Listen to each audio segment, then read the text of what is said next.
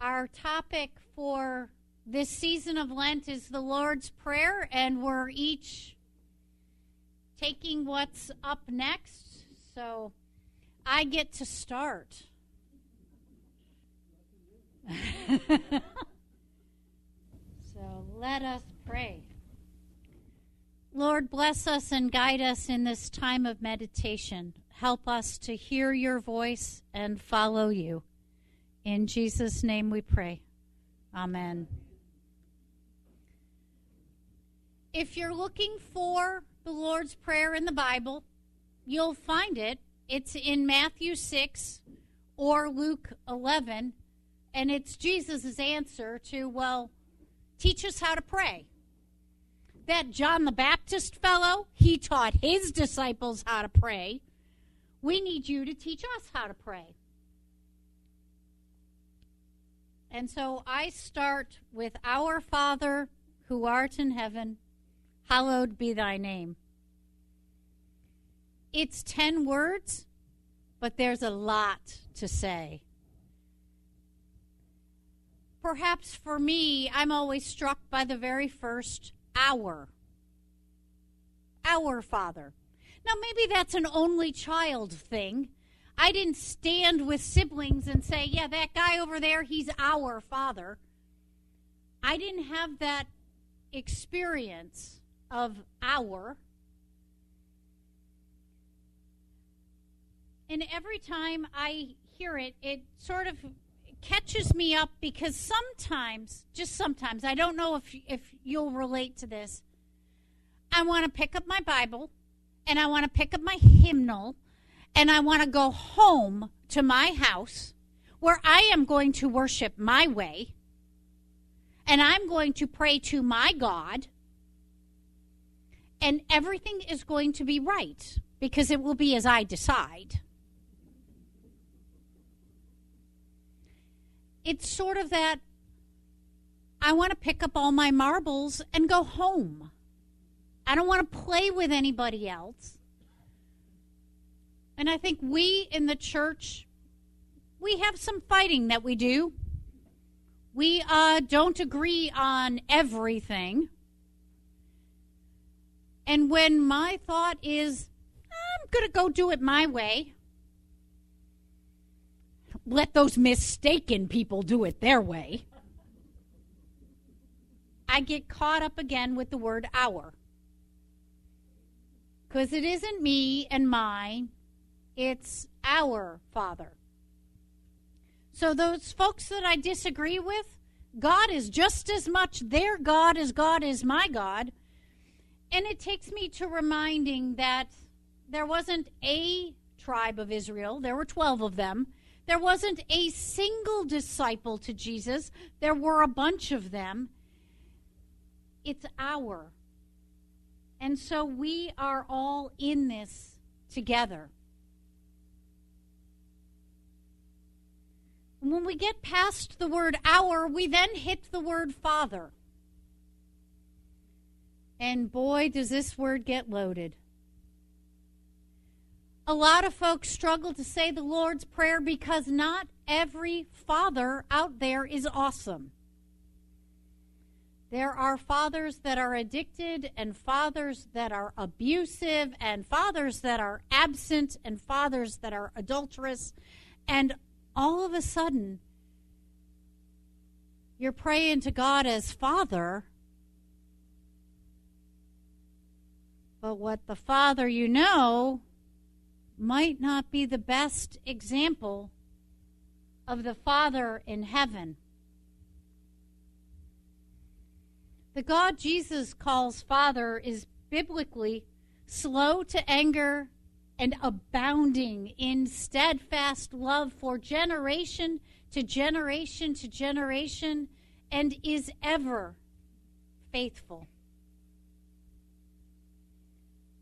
But the other issue is sometimes folks hear our Father and God is male. Just male. And I'm going to hang out in Luke for a little bit because Father is not the only image of God that Luke uses. In fact, he tells three parables in a row. I'm not going to tell them all again because you'll know them, they'll be familiar. The first is the parable of the shepherd who's lost his sheep. And he goes all over the place and he finds his sheep and he comes home and he calls his friends and neighbors and family and says, We're going to celebrate. I found my sheep. The third one of the three is the father who I picture as going out onto his porch and he is looking over the hills for his prodigal son to come home. That son that's lost, the son that took his share of the inheritance and left, and only comes home when he's getting hungry and realizes that his own father will take care of him. But in between, God as the shepherd looking for the lost sheep, and God as the father waiting for the lost son, is the parable of the woman searching for her lost coin. Or as I joke about, it's the woman who's missing her car keys. And she's turning the house upside down because she has got to find these keys. And when she finds them, she calls her friends and her neighbors and her family to celebrate and says, I found it. I found the coin that I lost. Folks think it might have been part of her dowry. So the coin would have had emotional, sentimental significance on top of just being money. So if God's that shepherd and God's that father, well, God's that woman in the middle, too. Of course, Jesus also uses it's oddly one of my favorite images of God and probably the least masculine image of God you can find anywhere.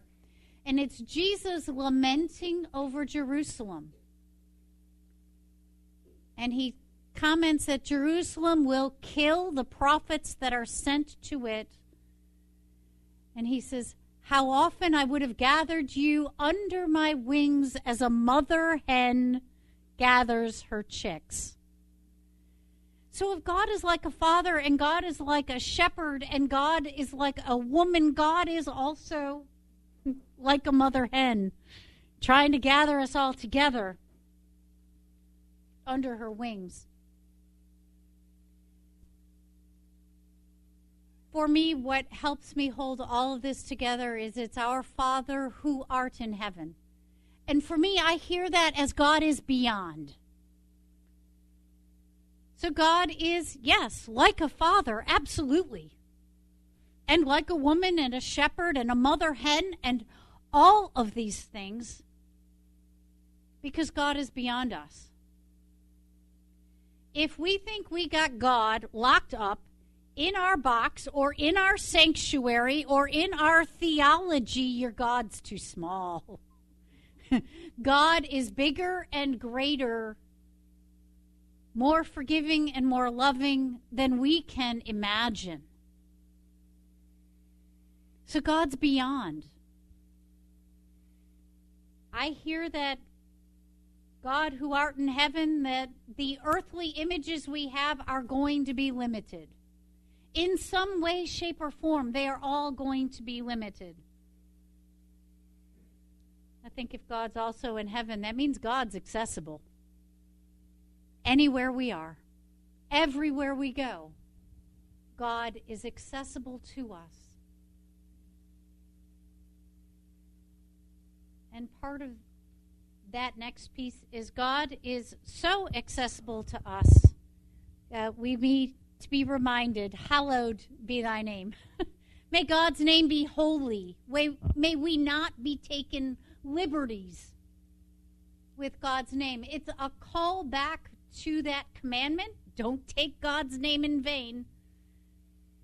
Some say it's more. We often hear this and we think when we're kids of, you know, you don't be cussing, no cussing and taking God's name in vain. But it's more than that, it's about protecting God's reputation. So I often think when we are harried and hassled and we got our crosses on and people know we are Christian and we're in at Tops and we take out our bad day on that poor cashier. Uh uh uh. God's name is holy. And if our actions are not reflecting well on God, that can be a problem. Some say that at the end of the day, each one of us might be the only Bible people read. They're reading our actions and they're reading what we say and they're reading if we live out of love and deep grace. So, part of the challenge when we walk into Lent is how do we remember all of this? That it's our Father, and that means the folks we disagree with, God is just as much their Father as God is my Father. And how do we deal with God's in heaven, and sometimes we'd like God to be a little bit closer, and it's Lent, so sometimes we think about our sin and we'd like God to be a little further. God is in heaven and beyond us, and also right there near us. And we got to remember that God is holy. And so that our lives of love and grace and fellowship should reflect well on God. It's a lot that the Bible packs in to the first 10 words. Fortunately for me, my colleagues take it up from here. so you will have Reverend Keith Griswold take over for next week as the prayer continues. And I would just like to wish you all blessings at the start of this Lent. We're all in this together. Amen.